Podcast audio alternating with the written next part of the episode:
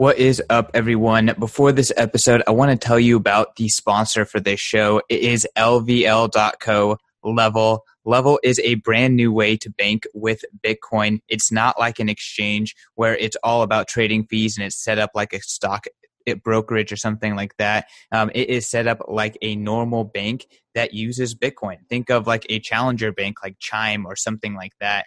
Um, that uses Bitcoin natively and allows you to withdraw into Bitcoin. It allows you to top up a debit card that's connected to both your FDIC FDIC insured uh, bank account as well as uh, your BTC account. Um, it is a really, really cool app and they have zero, zero fees. The way that they make money is when you are actually banking with Bitcoin, when you're actually saving in Bitcoin and living your life in a more Bitcoin oriented way with Level.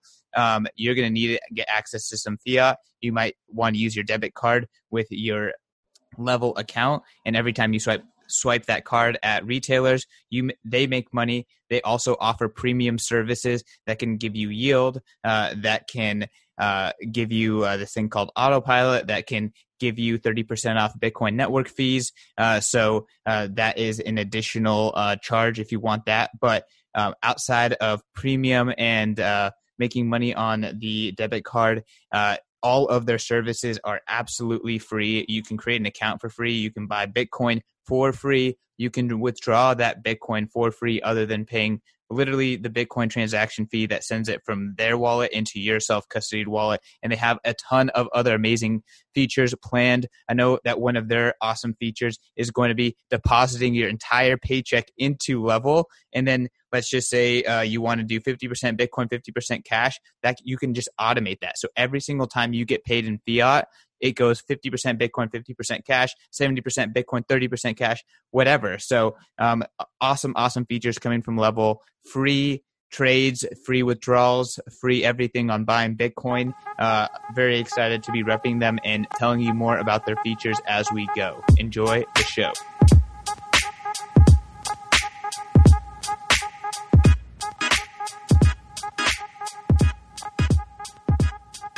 What is up, Bitcoiners? This is CK Snarks, and this is another episode of Bitcoin Magazine podcast. I'm here with an extremely patient and talented group of Bitcoiners from the Mint Gox team. We have Desiree Dickerson, also from Lightning Labs, Simon Cowell, also from Bitstamp. I guess Bitstamp and Zebedee for, for Simon, and then Christian Moss is all Zebedee. These guys are rock stars in the Bitcoin, Lightning, and gaming sphere, and I'm really excited to sit here, pick their brain about why gaming is such a fertile ground for Bitcoin and Lightning adoption, and just get into how cosmic this capability can can kind of take both Bitcoin and gaming. Let's just start off with diving into why why Bitcoin and gaming. Why are you guys taking so many resources to investigate this area? Uh, I want to start off with you, Christian, since you're kind of like the OG Bitcoin gamer. Yeah, thanks for having me on. Sorry, I'm just having a strange feeling of deja vu. Uh, sorry, inside joke there. So yeah, I've been I kind of started playing around with Bitcoin and gaming way back in 2013. I was kind of like a game developer, kind of indie developer and I heard about Bitcoin, and then you know I just thought it kind of made a lot of sense as a, as a game developer. Um, you really, you know, I became a game developer because you get a lot of creativity. You can create characters, you can create worlds, you can change the laws of physics inside a world. The only thing you can't really be too creative with was money, and I was building mainly for iOS at the time, and the only thing that you could do was an in-app purchase. You know, Apple didn't even let me do subscriptions. You know, the kind of subscription model they didn't allow that for gaming. So I thought if I could use Bitcoin in a game, I could, I could start to kind of be a lot more creative and start to play around with new concepts and ideas. And that's kind of where I, I see the appeal of Bitcoin in gaming. You know, obviously there's a lot of kind of low hanging fruit. You know, basic paying with Bitcoin instead of paying with a you know a card or replacing ads, etc. But I think there's also a lot of cool things that we haven't even thought of that once we give other developers the tools to start to play around with programmable money in a programmable world, I think we'll excited to see what kind of new concepts and paradigms that will come out of it. Awesome. And let's go to you, Desiree. I mean, obviously Simon and Christian work on Zebedee, which is a Lightning gaming company, but your foothold is a lot more in Lightning as an infrastructure. Can you talk about why you're so interested in gaming in particular? Definitely. I am obviously uh, more on like the business side of things at um, Lightning Labs and I a while ago last year, you know, I was giving some talks and really focusing kind of on lightning use cases. It was something that was coming up a lot. You know, how can this actually be used in real world applications? And so I would kind of just break it down. If actually similar to the way that Oleg from Fulgur Ventures like recently kind of mapped out the lightning ecosystem and obviously kind of obviously one of those spaces um, was gaming. It was one of the ones that I really enjoyed speaking about the most, specifically because I think it's just a very logical and inevitable on ramp for like bringing aboard, on board like new users to Bitcoin and Lightning. People are hesitant to spend their own money on Bitcoin for the first time really like a great way to get people on board is to allow them to earn Bitcoin.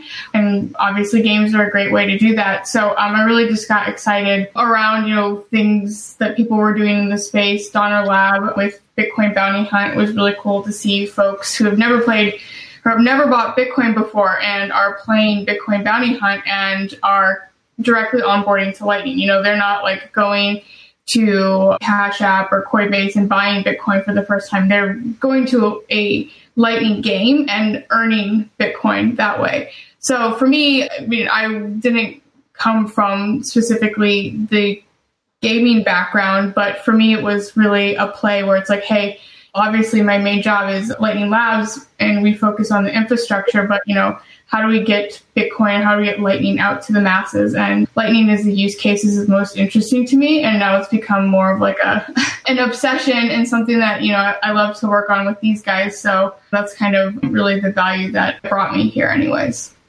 Awesome. Very thorough. And then I mean, let's let's jump to you, Simon. Like you've been in Bitcoin like Christian for quite some time, obviously kind of going from the exchange side of things and now into gaming and Lightning. What intrigues you most about Lightning and potential for games? Yeah, so for me, it was I, you know, I, I could certainly see there's a lot of great work being done on the plumbing and infrastructure so that you can use Bitcoin in places where you could already use fiat. But for me, it was a case of, you know, what are the what are the new use cases and behaviors you could have with a programmable digital currency? And the answer is, you know, activities in programmable digital virtual worlds, i.e., games. You know, so instead of making, you know, discrete payments that, you know, have to be a significant size, like micropayments don't really work in, in. But you know, in, in, a game, you can have just like you know Sats value flowing around for different types of interactions and behaviors that weren't previously possible. And we can talk a bit about that when we, we kind of talk about some of the Mint Gox games and, and, innovation that Chris is doing. But you know, for me, I, I truly believe that that this type of gaming economy will will come to like outside the real world economy within our lifetime and that in in the near future in like the next five to ten years where you know whereas when i was a kid I earned my first pocket money doing a paper round. I think that you know kids are going to earn their pocket money playing playing computer games, and that's going to be their first you know introduction to finance. So I think that's that's that's how Lightning is providing a really valuable addition to gaming, and and now we've you know reached that point where okay, now it works. Now now we can do it. So one of my favorite books is The Sovereign Individual, and I mean it's a famous, it's a favorite and famous amongst lots of Bitcoiners. But the key premise here is that the world's economy, the most most important parts of the world economy, is going to be uploaded into the internet, and we've kind of seen that. And in the book, they call that the internet needs a digital cash, needs this kind of na- digital native money. And as that internet economy kind of grows, so will that money. You know, gaming really seems like one of the very first native places where the world is like completely digital. Do you guys think about these kind of like high level concepts about you know this fully digital world at all? Like, what does that make you feel? Let's let's just go back to to Simon, and then maybe we can bounce off from there.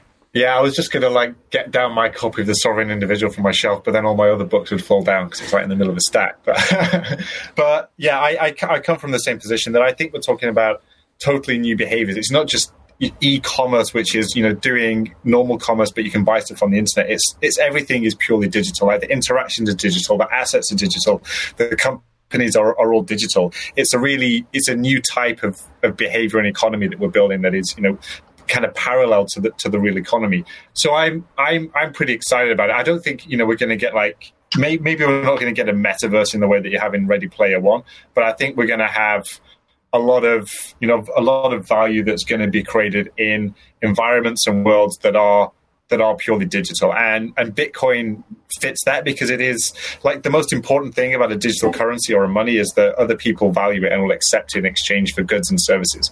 You know bitcoin has you know 60 to 70 percent of the entire crypto market cap. So it makes sense for us to just focus on, on that right now. But you're going to get you know entirely new types of jobs and businesses that could now be built. You know whether it be offering you know in-game services or designing skins for for people or you know or getting streaming payments for like assassinating you know someone else in a game for bitcoin like, you know, th- that's the, the type of thing I think we're going to get rather than just, you know, selling, you know, teacups or flowers on the internet or something. Desiree, do you ever think about the sovereign individual? Do you think about the this the internet economy often when you think about, you know, pushing lightning with gaming? Yeah, I mean, the thing that really interests me so much is just kind of like the evolution of social networks. And like that's where I kind of see gaming in general going. I mean, we're, you know, already seeing that so much. Like kids these days are like, you know, that's how they interact with friends. And, you know, it's really just kind of been propelled forward by COVID and quarantine. And so, you know, I think as we're pushed more and more to interact virtually, not only just socially, but also through work, like, you know, we're going to be exploring these new worlds. You know, yes, we're transacting socially, but like, you know, the money is always kind of the next thing that comes into play in, in the transfer of value. So I think in that regard, like you know, this is this is kind of inevitable, and I think Bitcoin is on the forefront, and I, that's really kind of what we're starting to explore with Mint Gox is like getting ahead of that, and, you know, seeing how we can can experiment with kind of the state in which things are right now. Cool, and I love I love that you bring up the social aspect, and you know, anecdotally, looking at my little brother, looking at even people in my generation, you know, younger millennials, they very much interact in in the game sphere. Some of my best friends they keep up just by playing you know video games. Christian, do you have anything to add there? And like, do you have something to build off of maybe like the social aspect of gaming and why it's such a fertile ground for Bitcoin? Yeah, well, I think kind of agree with everything that everybody said. Like, I think it, again, it's just really it's a no-brainer as the world becomes. Obviously, this year has been a bit of a setback. Well, maybe not. Like the world becomes more global, uh, and maybe this year has kind of made it more global in the digital aspect. People are kind of meeting online a lot more than they would have, you know, even I guess before. So I've kind of lived in a few different countries, and you know, a lot of friends from different countries. We kind of get online and we play an online game together to try and keep in touch. But now we're kind of doing that in the same country with people that are not far away. So I think it's entering the zeitgeist more and more that, you know, kind of there is this, you know, you have, you know, a presence online and online is a place where you hang out and socialize more. And it kind of goes hand in hand that, you know, that online would need some sort of universal programmable open money, you know? Um, so yeah, I think it's kind of a no brainer in that respect. I think that things like Among Us has been really good because now old people understand what it means to like socialize in a game rather than you know having to kill each other. Um, so yeah, the tide could turn faster than you know than you think. You know, once that acceptance from an older generation. But by older, I mean like you know my age, like 30, 30 mid thirties plus. yeah. I don't know anybody you know who isn't elderly who doesn't really play a game in some sort of fashion, right? You know, yeah. so it's just kind of. Yeah.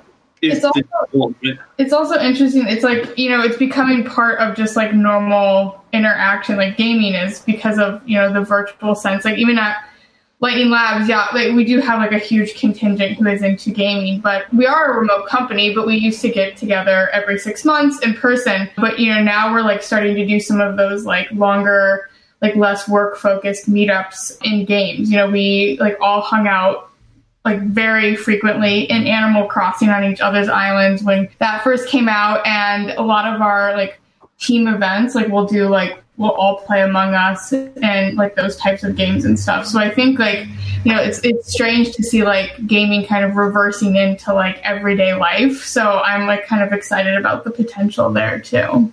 Yeah, I kind of like to see it though in a way. It's a, I think that's what kind of people did before, right? People got together and would play games, right? You know, remember as a kid, you know, when I guess online gaming, it wasn't a thing, but people would get together and play cards or play Monopoly. And I spoke about this at the at the Lightning conference.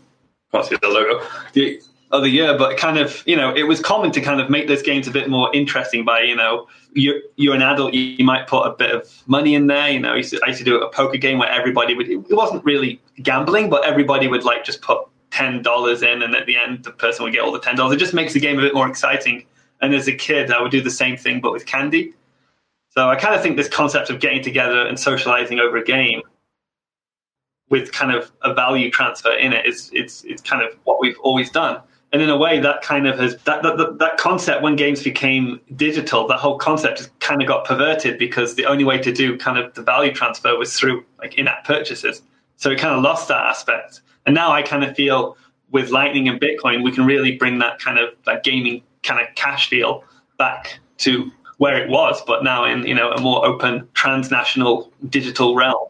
Never ceases to blow my mind, you know, how much Bitcoin is kind of about reverting back to the old way, right? Like it, cash was never available prior to this, and you know the way that the internet and you know gaming infrastructure kind of developed because of the lack of cash or e-cash or cash trustless uh, money on the internet. You know, it kind of went in this direction that I think lots of people in the Bitcoin industry are you know fearful of and they dislike, and you know the fact that now Bitcoin can plug in to the incentive structure as this like open source money standard that anyone can kind of plug into, it presents itself as an opportunity to almost like fix the broken internet and allow the the digital realm to kind of move on to the next point to stop being tethered to this traditional analog system. I see you uh, nodding, Simon. Did all that gibberish like mean yeah. anything to you? Like, yeah, it did. I'm just trying to think of something clever to expand. On. I mean, would you? Uh, like i mean you guys have brought it up in the past like earlier in this call christian talked about developing in apple and then obviously the app store having really broken monetization and very you know they they they put their hands in every every developer's pockets really heavily. You know other forms of like weird incentives and ads and stuff like that that kind of make the internet gaming experience suck.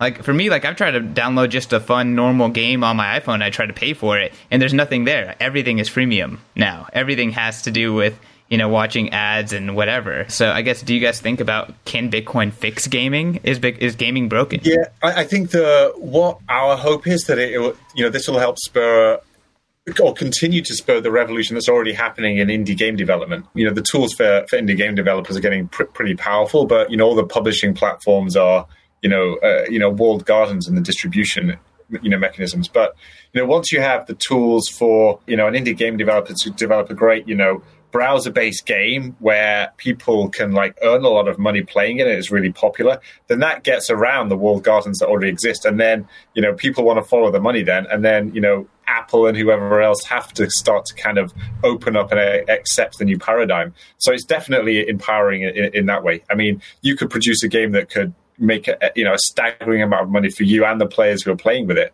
and you know the existing power structures will then you know can't ignore it epic has started this fight but i think that we can help take this to the next level I mean, it's really just like a total. It's it's just in parallel to like everything that's happening in every other industry. Like, the, obviously, Bitcoin's like fighting the financial industry. Like, there's all these like you know, super players who like hold all the power. And so, I mean, like, it's not just in gaming. It's just, it's not just in finance. There's so many, you know, th- there's just like so many areas where, you know, Bitcoin is just kind of ripping apart like the world as we know it for the better for most people and allowing us to rebuild like, you know, a more like fair and equitable structure for every, every aspect of life. I think a lot of it was kind of technologically driven. So kind of gaming in a way. There's always been kind of two sides of gaming. You kind of had the walled garden gaming experience, and then you've had like the open gaming experience, and that would be something like mobile games and console games compared to kind of PC games, you know. And you kind of see a lot of the innovation happening on the PC games with mods and things like this. But it's all it's you know.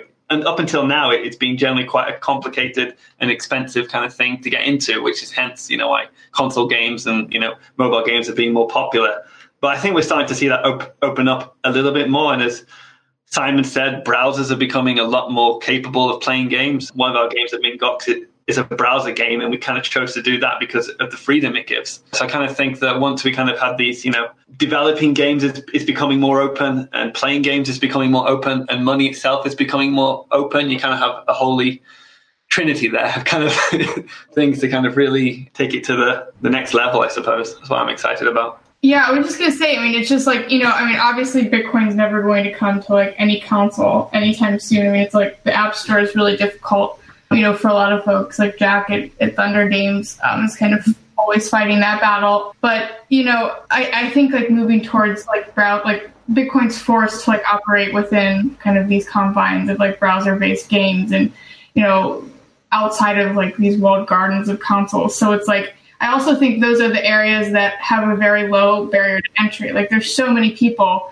who can't access like you know the new PS5. You know, they, they, they, that's just like either one, like it's it's not feasible, or like you know they're not interested. I know lots of people my age who would love to play games, but it's like I'm not I'm not throwing down like 500 bucks to do for something I'm just going to do casually. So like you know if we kind of move towards browser based games, I think we can kind of start targeting like a, a larger audience as well. I mean, you're seeing that with like you know Among Us. You know, it's just so easy for people to download it and get involved. Like obviously still in the App Store. But yeah, I, I think gaming is going to become for more than just gamers, especially when you when you when you enter in the the ability to win Bitcoin.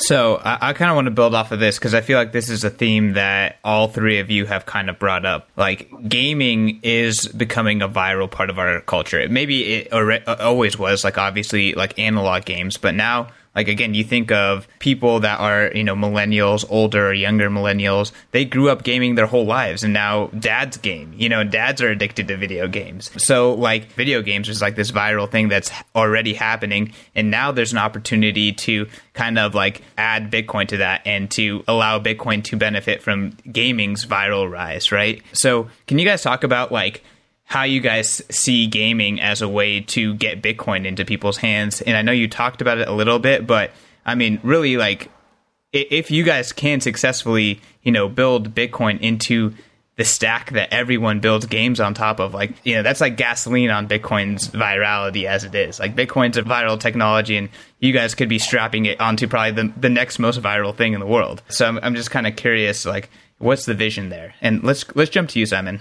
I mean, so right now, for people to get Bitcoin, what you have to sign up to an exchange, do KYC AML, you have to already have some wealth that you want to exchange for Bitcoin. I mean, that's the real like difficulty right now is that you actually already have to have some wealth or like be willing to stack sats and save. So with with gaming, the way that most of the games you know that we're that we're building or people around us are building is that you can just you don't need any Bitcoin to begin with. You just need to play. You need to work in the games, and you can start acquiring tiny bits of, of Bitcoin. And you know, I'm, I'm pretty sure that within the next year, like if you're a really good gamer, like you know, it could be just some like 14 year old kid in Venezuela, like on it all the time. They could probably like earn themselves a you know enough to live on, you know, w- within a year. You know, whereas most people would just be like, okay, this is just a really easy way to get it. So you play, you know, Bitcoin Bounce, or you play, you know, Chris's yeah, Sarutobi, which is is being, you know, revamped and re-released. You just play that and you acquire Bitcoin. You don't have to do anything until like you finish. You go, oh wow, I got this Bitcoin now. I can just like you know put it in a wallet. So I think that's it. Just like completely removes the friction. You don't even need to like be interested in Bitcoin in the first place. It's just like a cool new game. So I think that the the on ramp then, you know, just increases massively. Like I don't really know how to put a number on it. Like I think that the people who are interested in like investing and saving and trading, like it can't be more than ten percent of the global population. Like it, it's maybe much smaller. Like so you've got like that whole rest of the population now that has a good easy way to get into Bitcoin and something that they already enjoy. That's how I think about it. Yeah, like so I kind of had experience with this. So maybe we can get into this a little bit later. But my first game, like in 2013, was a game that if you played it if you played the game, the game would kind of throw Bitcoin at you. Yeah, I had like some interesting case studies. I, had, I had like a kid in Afghanistan who would play it on like an old Android phone, and he was like earning like wasn't a lot of money, but about twenty dollars a month, US dollars, and that's good money for like a kid in Afghanistan, right? You know, so I thought that was a quite interesting story, and you know, and just for you know, just the concept that like there have been games where you can earn things, you can earn like kind of game points, but kind of to earn something that doesn't belong to the game, i.e., you know, Bitcoin is this kind of thing that has its own value outside of the game. I, I think that's kind of a first. And yeah, that game was doing really, really well. The only reason it kind of had to stop it was just because of scaling issues. You know, it, literally, I just couldn't. You know, just, just it, you know, well, the scaling issue made it too expensive to kind of send out these kind of small amounts. But you know, here we are. Lightning's here. That's what I was waiting for. And the game is getting approved by Apple. We actually had a call with Apple, and they decided to approve it. So we'll be re-releasing it again. So it's going to be a lot interesting to see to kind of pick up where I left off back in 2000. I think 15. I stopped it. So quite excited. And yeah, I would love to kind of allow people to kind of play with Bitcoin and get onboarded into Bitcoin in a in kind of a zero risk kind of way and kind of start to be educated as well. And not just for getting Bitcoin, they can also kind of, you know, improve their gaming experience as well. You know, we can kind of like put a dent, a big dent in kind of the in the evolution of gaming as well. Yeah, I love the idea of like taking your value out of the game. Like I've spent so much money on Farmville in college. like I mean, I was broke and I would just dump money into Farmville. And it's like, for what? You know, I mean, I got like, it was a nice stress reliever, but like, if I could have actually earned money in Farmville, like, I would, I would be so rich and I, yeah, I probably wouldn't be here. Like, like, there's also a skill aspect, you know, it's not obviously kind of, this is kind of a crude kind of like first iteration of you kind of play a game and then the game kind of throws money and that money is kind of funded by ads or kind of sponsors or whatever. But I think well, you'll start to see real economies develop. You know, I know that I think Animal Crossing has this in kind of a black market kind of way to some extent, but a lot of games, a lot of people make content for games for other users. So you might, you know, you could live in a country where it's difficult to find a job, or you could be too young to get a job, but you're quite good at making skins, for example, right? You know, you're quite good at doing these kind of things, and then you can start to sell your kind of in-game products for, for Bitcoin in the game, right? You know, um, so hope you know. I kind of think it'll kind of evolve to kind of more, I suppose, interesting economies. You know, will start to open up. So I think it's like Nookazon. There's like a full-fledged marketplace for Animal Crossing. Yeah. well, it's like Gox started off as a Magic the Gathering exchange too, and I know that that's physical cards, but I feel like there's something kind of poetic about that. Yeah. Yes. Yeah. So, Christian, you brought up the point like obviously on-chain Bitcoin and gaming can be pretty difficult. Like I could see a world where you know companies kind of have their own proprietary Bitcoin wallet inside the game, and then you know they have batch transactions to let people withdraw but that's probably just not very nice for micropayments. But now we you know the emergence of lightning obviously you know lightning labs kind of pioneering lnd and now there's a lot of different clients and different ways that you can interact with the lightning network. Uh, do you guys want to talk about like Lightning in general, obviously, all three of you guys are heavily involved in developing on Lightning. You know, where do you see Lightning going from like a usability and network perspective, and you know, why why is kind of having this like instant settlement payment layer so important for the game use case? Let's go to you, Desiree. Oh wow, yeah, super interesting. Which we should also talk about the Zebedee wallet since you mentioned like gaming wallets because it's absolutely beautiful and everybody should download it and get their gamer tag. Mine is Des. If people want to send me sats, um, so that's just my little plug for the Zebedee wallet. I mean, I think like for me, the interesting piece is like the micropayments and just like the instant, like the instantaneous part about it, where you know there's instead of just rewarding one to three people for getting the top three prizes, it's like pretty novel that like there's people who are winning like 10 sats and they are just so incredibly pumped about it I mean, I know in Bitcoin Bounce, like they have like I don't know, I think it's like fourteen thousand like monthly active users, and people are just pumped about winning a few Sats. So I mean, I think that's that aspect of it is going to just like really drive engagement. It's like you don't have to be the absolute best. Like for me, it's like I mean, I love gaming, but don't necessarily have all the time to like sit around and play like Turbo 84 or like I mean I would never be competitive at Bitcoin Rally, but you know it's worth me playing because like I might just win a few sats and like hey Bitcoin goes up to 18k and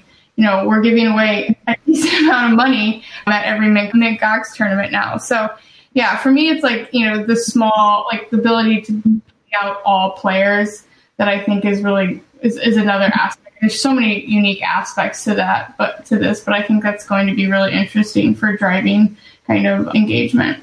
So very much a, a micropayments kind of driven thing, maybe a new paradigm enabled by that. Let's go to you, Simon. Yeah, I mean it's not just micropayments, it's just it's like payments, isn't it, that are too small to put on the main blockchain. I mean, so as you said, like you can have these tiny interactions which are really important to make the games work and fun.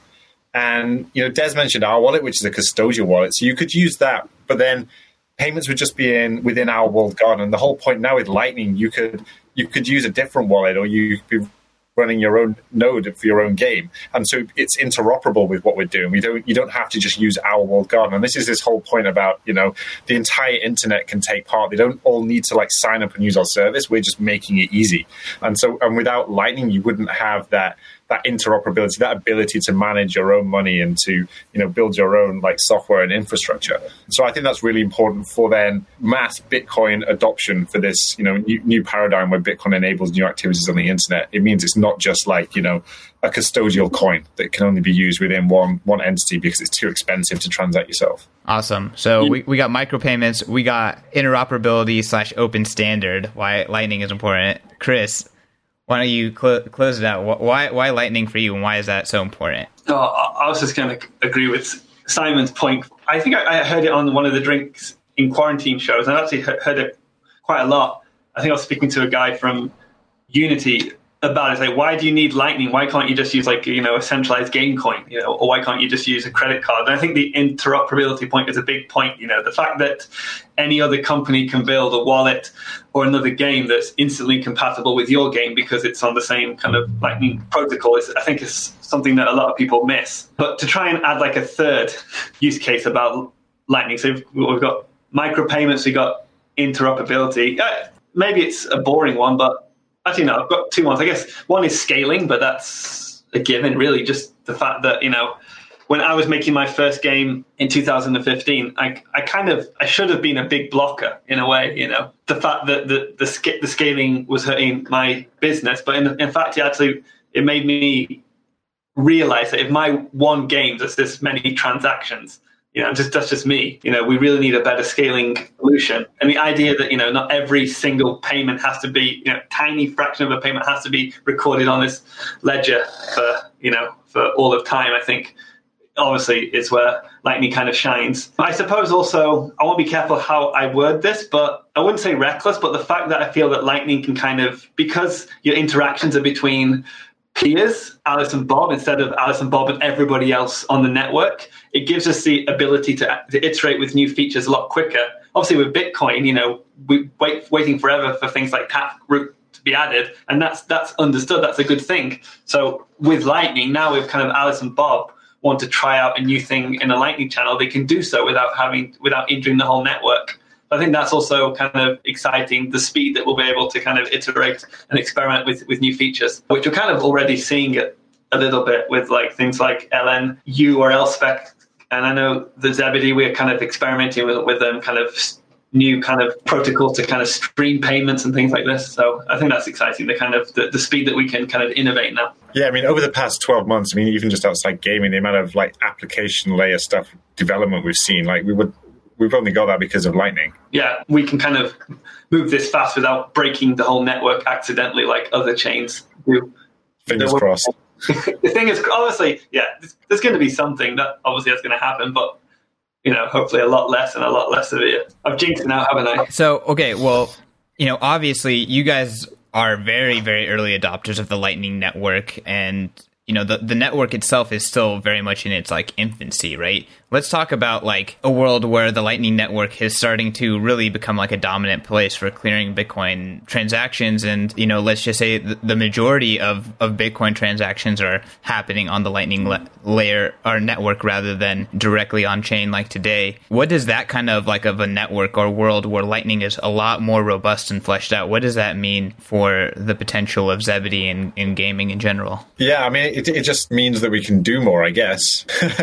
I don't, I don't really have. Yeah, I mean, it just means that you, you, we can just grow and scale in the way that we're doing at the moment. I mean, at the moment, like honestly, we don't see any limitations with the Lightning Network for for our particular growth. I mean, right now it's you know we can do stuff on chain and we can do stuff custodial, and then we can do stuff on the Lightning Network when needed. Like the way that we're constructing our business, uh, I don't even see now like a lot of a lot of limitations. You know, it, I think like in a world where you need to like where all commerce is happening on the Lightning Network, then you need to think about the, the structure of the whole network and are you going to be able to route payments.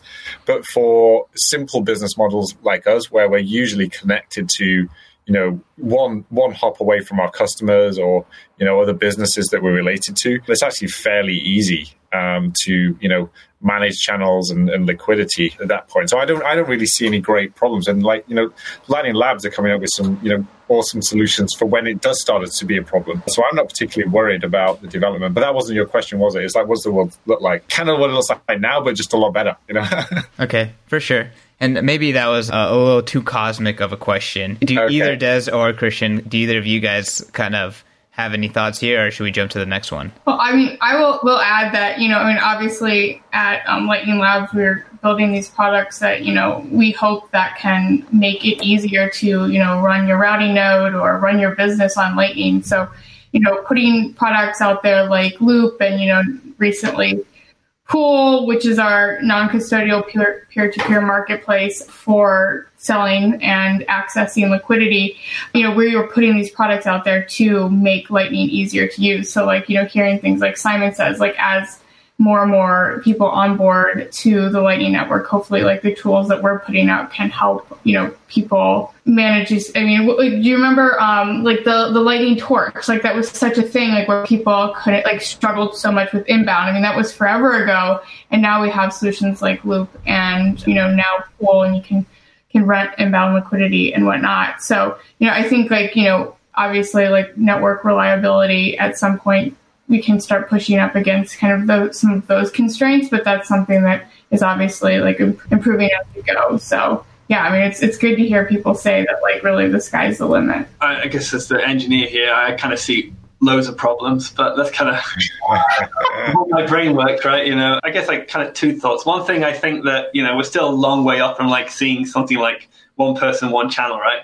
Everybody in the world gets a channel. I guess like my assumption would be that the Lightning network evolves into a way where you still it's non-custodial, but you don't necessarily have a channel in the way there's kind of these kind of shared factories and things like this. But I guess like Laolu or somebody is very good to talk about that. So I kind of see big technical changes that will be needed, you know, in order to onboard everybody to Lightning in a non-custodial way. And I'm not saying that everybody has to be non-custodial, but I think it's important that kind of everybody could be if they wanted to, if that makes sense. Another thing I see is also just like interesting, like, is Lightning going to become the de facto way like use Bitcoin? Like in a few years' time, you know, nobody would know what a Bitcoin address is. Like, what do you mean the addresses? You play with Bitcoin with invoices, right? You know, at the moment, we kind of, I think Lightning is still very, very small. Like most people probably heard about Bitcoin, but people who know about Lightning is very, very small. How will that change? Will it just be that, you know, most people know about Lightning and a lot of people have never really used Bitcoin, but they have used Bitcoin through Lightning. I think that's the way it kind of has to be. But to kind of let mo- most people play games, it has to be through Lightning.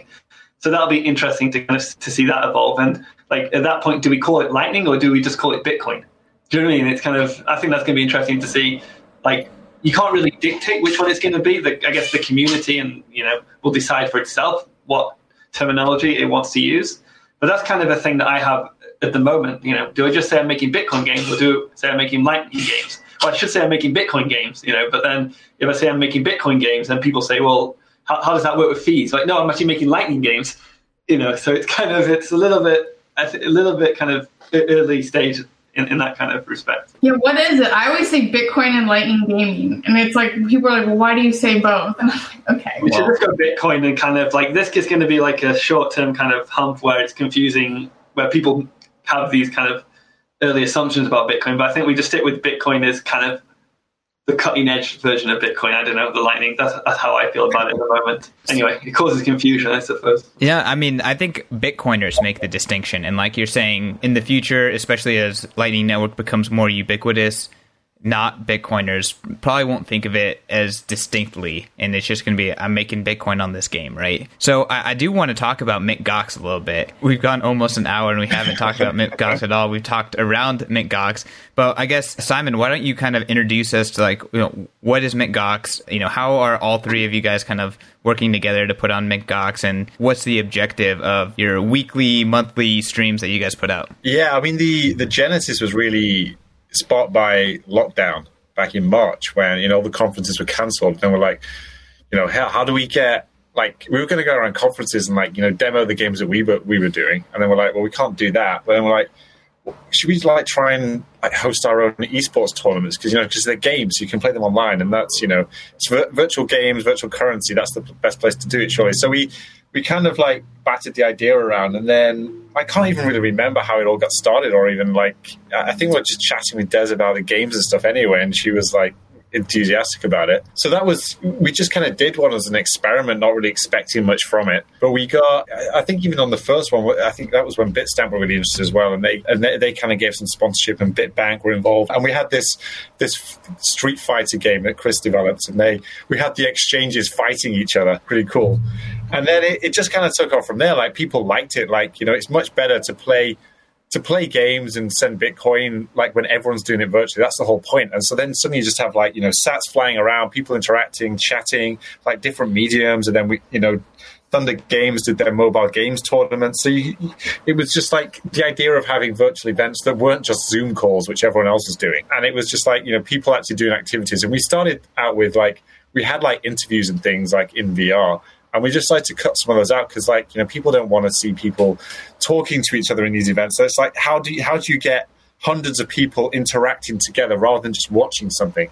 And it turned out to be pretty fun. And then i mean i think like chris has had some really good concepts of like how you start to evolve this with like you know the the streamers and the viewers uh, interacting with the games which is the really like more exciting thing I, I, think about the, the experimentation we're doing. So now we really we've created this ecosystem of people that want to help us experiment and evolve. It's like a real life human science project. It's really it's really cool. But yeah, anyway, that's that, that's how it got going. And like it's yeah, it's just kind of like taking a life form as its own. Like people because we made it kind of a, a community event like people just started wanting to join and, and help out and were really enthusiastic about it so it's really organic which is what i love about it awesome Christian, I know that you you're doing a lot of the the building, especially of the the VR world and the games and stuff like that. Do you kind of want to like talk about that development and you know what's coming up next with uh is it is it Mint Gox number nine or n- number 10 coming up next? Nine. Number nine yeah. Yeah kind of actually my role as zebedee was to kind of be the guy who comes up with like these new cool game concepts.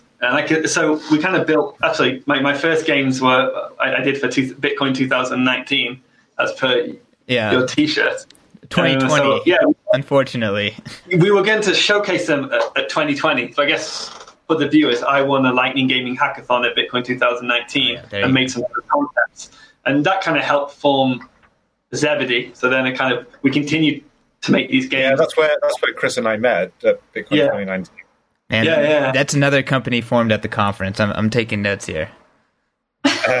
Yeah, we, we had this funny thing where I'd followed Chris since like 2014 as Mandelduck with the Saratobi game that I played and like, you know, stacked sats in the early days, I guess. And then we, we agreed to meet up. Like I DM'd him on Twitter and like I'd prepped to like meet this like, you know, Japanese developer. I was wondering, oh, we're going to have like a language barrier. We're going to struggle. And then, and then Chris walks into the lobby and we're like, oh, you're, and he's like, he grew up like, you know, in a town not too far from me in the north of England. And we're just like, oh, right. Okay.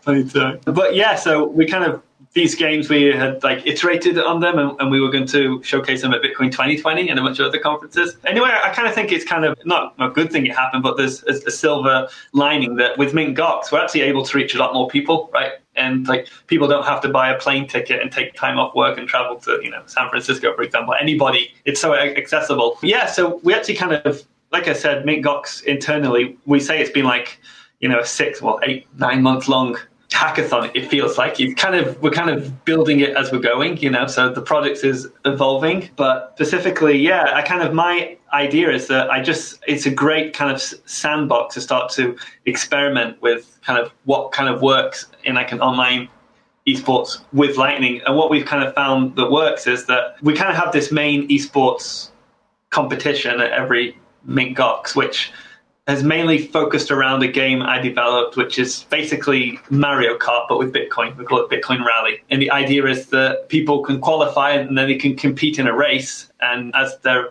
racing around the track, they can collect coins, as you do in Mario Kart. However, th- these coins are worth 10 sats each. So, and the coins can also be used as ammunition to kind of hit other players. So it's kind of an interesting incentive, right? You know, do you kind of hold on to these coins and cash out at the end, or do you kind of spend your coins to, uh, you know, to kind of slow down other people? And then we also have kind of larger prizes for people who place first, second, and third. You know, so if you win, you know, we might give you like five hundred thousand sats or something like that. So that's kind of one aspect of it. But we're also kind of experimenting with giving the audience a little bit of interaction. The audience who, who watch the live stream of the race, they can also pay a few sats to drop power ups in that the players can pick up.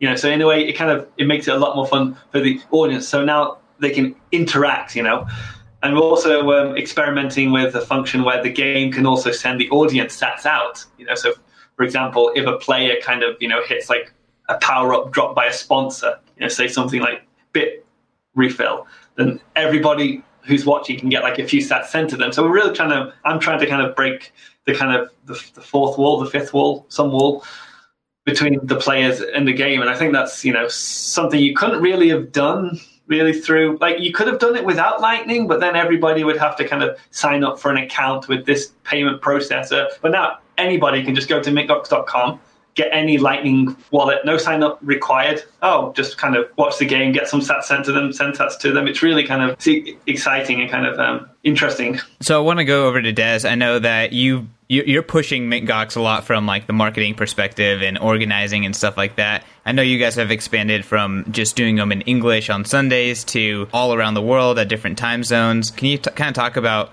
you know, going, you know, beyond just the the you know English speaking Bitcoiner community and, and reaching a little bit wider. Yeah, I mean, I think it's you know, like I think Chris had like kind of touched on it, where you know, doing this online and being virtual kind of opens the door to bringing more folks to to the table. I mean, like conferences, like, like so many of them are not accessible just because it's like you know, they're wherever in the world. It costs money. You know, it takes time. Like nobody, not everybody wants to fly around the world and, you know, just to attend like one conference. And there's so many conferences to go to. So it's like, you know, this kind of levels the playing field where we can start bringing in people from different areas. Like even at the Lightning conference last year, it was like, you know, we did our best to like have scholarships to bring more people in. But, you know, I think this, like I said, just brings way more people to the table. So yeah, we did we did an Asian time zone focused one, which is actually like much more successful than I had anticipated. You know, we do like this cool Poyo feed integration, and that was like a hit with that audience. So, you know, folks can like feed the chickens directly on the MintGox dashboard.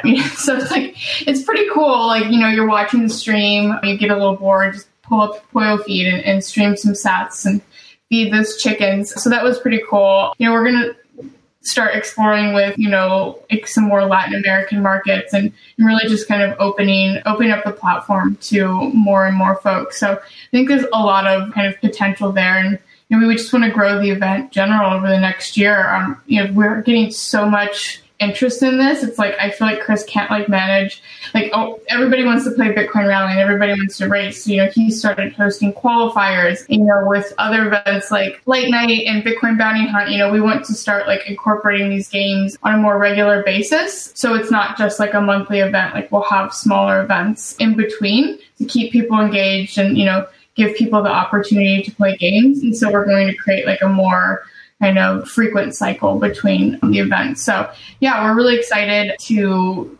play around with it and build that out. And you know, we are experimenting with like cool stuff around kind of advertising models or sponsorship models. Like you know, with Bit with Bitrefill, we have this awesome Bitrefill station. You know, and Chris mentioned you can like kind of drive through it and earn some sats, and you got to decide like, do you throw them at players or do you stack them? And you know, we're kind of trying to drive like this like circular sponsorship flow where you know sponsors are paying for billboards or whatever in the ad or in the games and then hopefully you know those players are earning sats or even audience mem- members are earning sats and like going back and, you know, spending those sats at that sponsor. So we're really experimenting with some interesting things like that. So yeah, I mean, people are, are watching and are interested in like kind of collaborating and partnering on sponsorship, like definitely reach out. We'd love to have folks involved. Awesome, awesome. And I mean, for me, I've just been watching you guys expand. It's really, it's really cool to like hear the success in Asia, hear the success, you know, the needing to get more qualifiers, and I'm excited to see when's that big indie developer that's going to jump in and start enabling sats within their game. I, I would be very excited to kind of see the shock on some people's faces when they learn that they can earn Bitcoin or interact with Bitcoin on a game that they find to be familiar. Guys, we're kind of getting to the end of the conversation. I want to give you all a chance to give us a last word and then plug where people can learn more about yourselves and your companies and Mint Gox. Let's go to you, Simon. Give us your last word and plug yourself. I would say just come and come and join us. You know, just go to mintgox.com. You can, you know, we've we've just launched the the Zebedee gaming wallet, which is a pretty cool way to interact with the games, and you get some free sats when you download it, so you can kind of get get going from the from the get go. But then, yeah, just just getting get involved and uh, you know start shooting some noobs for sats. I'd say. Awesome. Let's go to you, Christian, and then uh, we'll close it out with Desiree. Yeah, I would say if there's any game developers out there, like even just kind of small hobbyist, like, and you're interested in kind of experimenting with Lightning in your games, definitely check me out. Hit me up on Twitter, or hit me up. I'm Mandelduck on Twitter or Zebedee on Twitter. We have like a fun Discord group where you can join and we kind of chat about game concepts and we can help you with like the Zebedee. We actually we should have said this. We actually make a gaming API and SDK to help game developers add Lightning to the game easily without having to worry about all the node and all the complicated, you know, running a node and all this stuff. So if there's any developers out there, definitely get in touch. I'd uh, love to work with you. Awesome. I mean, I can't encourage people enough to check out mintgox.com. Um, our next event is actually next weekend on the 29th at 2 p.m. Eastern time. So definitely head on over there um, for kind of like up to date information. Definitely join our Discord. Um, you can follow us on Twitter at mintgox.com. The Discord link is on there. Uh, feel free to DM me. Um, I can send you all the details as well. Yeah, I mean, I think, you know, join us. Like, that's, that's the bottom line. Just come, earn some sats. Like, you have to do very little, and it's a lot of fun. Awesome. All right. Well, the three of you guys always appreciate chatting and always appreciate learning a little bit more about Lightning and gaming. I personally am excited to be a part of MintGox number nine. We'll be streaming it over here at Bitcoin Magazine, and I'll be uh, tuning in and dropping some sats on the racers. So if you haven't checked out MintGox yet, make sure to do that. Make sure to check out Bitcoin Magazine and Bitcoin Magazine YouTube. Give us a subscribe. Give us those five stars. All the above. Make sure to share and follow all three of these fantastic Bitcoiners. All right, guys. Thank you very much for listening, and thank you so much for these three again for coming onto the show. Awesome. Thank you. Yeah, Thank you.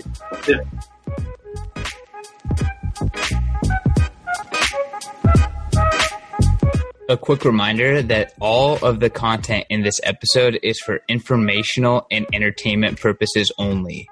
You should not construe the information as legal, tax, investment, financial, or any other advice.